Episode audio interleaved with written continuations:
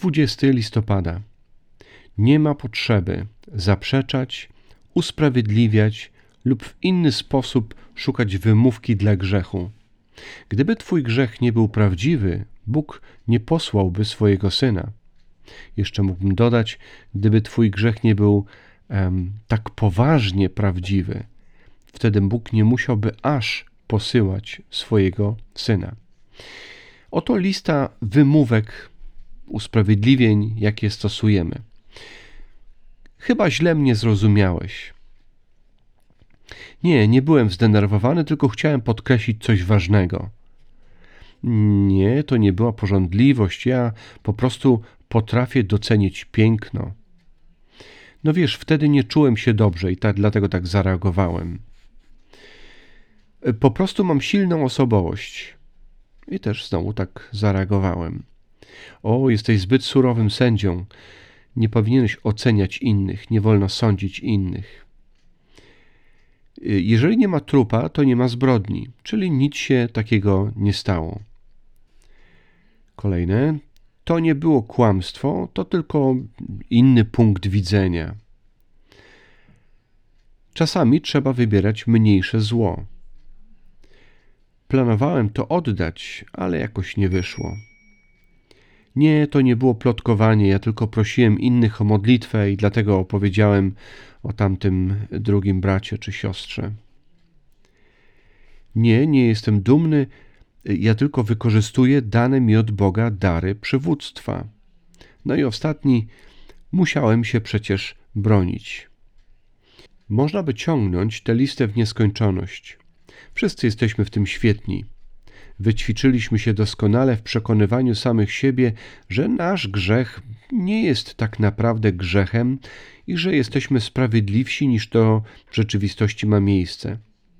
Jest to wielką obelgą wobec Boga, który kontrolował wszystkie sytuacje, miejsca, osoby i w każdej chwili całej historii ludzkości, aby w doskonałym momencie nie kto inny, a Jego Syn mógł przyjść w tym jednym celu, by nam wybaczyć i uwolnić od tego, co my właśnie umniejszamy. Jest to spowodowane skandaliczną niewiarą, która odmawia przyjęcia Bożego Słowa, mówiącego, że bez Jego łaski znajdujemy się w naprawdę złym stanie. To niszczycielska pycha wychyla głowę. Dlaczego jest tak destruktywna? Ponieważ tylko pokorne wyznanie głębi naszej nieprawości i niemożności samodzielnego przeprowadzenia zmian sprawia, że zaczynamy wołać o odkupieńczą łaskę i wtedy dopiero się nią cieszyć.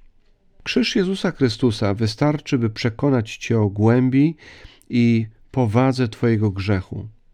To, że musiał posunąć się do tak drastycznego środka, jak poświęcenie swojego jedynego syna, powinno wystarczyć, by ukazać nam, że katastrofa grzechu jest realna, jest tak prawdziwa, że Boży Syn musiał się prawdziwie narodzić, żyć prawdziwie doskonałym życiem, umrzeć prawdziwą śmiercią i wyjść z prawdziwego grobu, abyśmy mogli doświadczyć prawdziwego przebaczenia, prawdziwej nadziei w obliczu naszego prawdziwego grzechu. Każdy grzech jest prawdziwy, prawdziwa łaska za to jest jedyną nadzieją w tym grzechu. Psalm Dawidowy, Psalm 32. Pieśń pouczająca. Błogosławiony ten, któremu odpuszczono występek, którego grzech został zakryty. Błogosławiony człowiek, któremu Pan nie poczytuje winy, a w duchu jego nie ma obłudy. Gdy milczałem, schły moje kości od błagalnego wołania przez cały dzień, bo we dnie i w nocy ciążyła na mnie ręka Twoja. Siła moja zanikła, jak podczas upałów letnich. Grzech mój wyznałem Tobie i winy mojej nie ukryłem. Rzekłem, wyznam występki moje Panu. Wtedy Ty odpuściłeś winę grzechu mego. Niech modli się do Ciebie każdy pobożny w czasie niedoli, gdy wyleją wielkie wody, do Niego nie dotrą. Ty jesteś ochroną moją, strzeżesz mnie od ucisku, otaczasz mnie radością wybawienia. Pouczę Ciebie i wskażę Ci drogę, którą masz iść. Będę Ci służył radą, a oko moje spocznie na Tobie. Nie bądźcie nierozumni jak koń i muł, które wędzidłem i uzdą trzeba wstrzymywać, aby się nie zbliżały.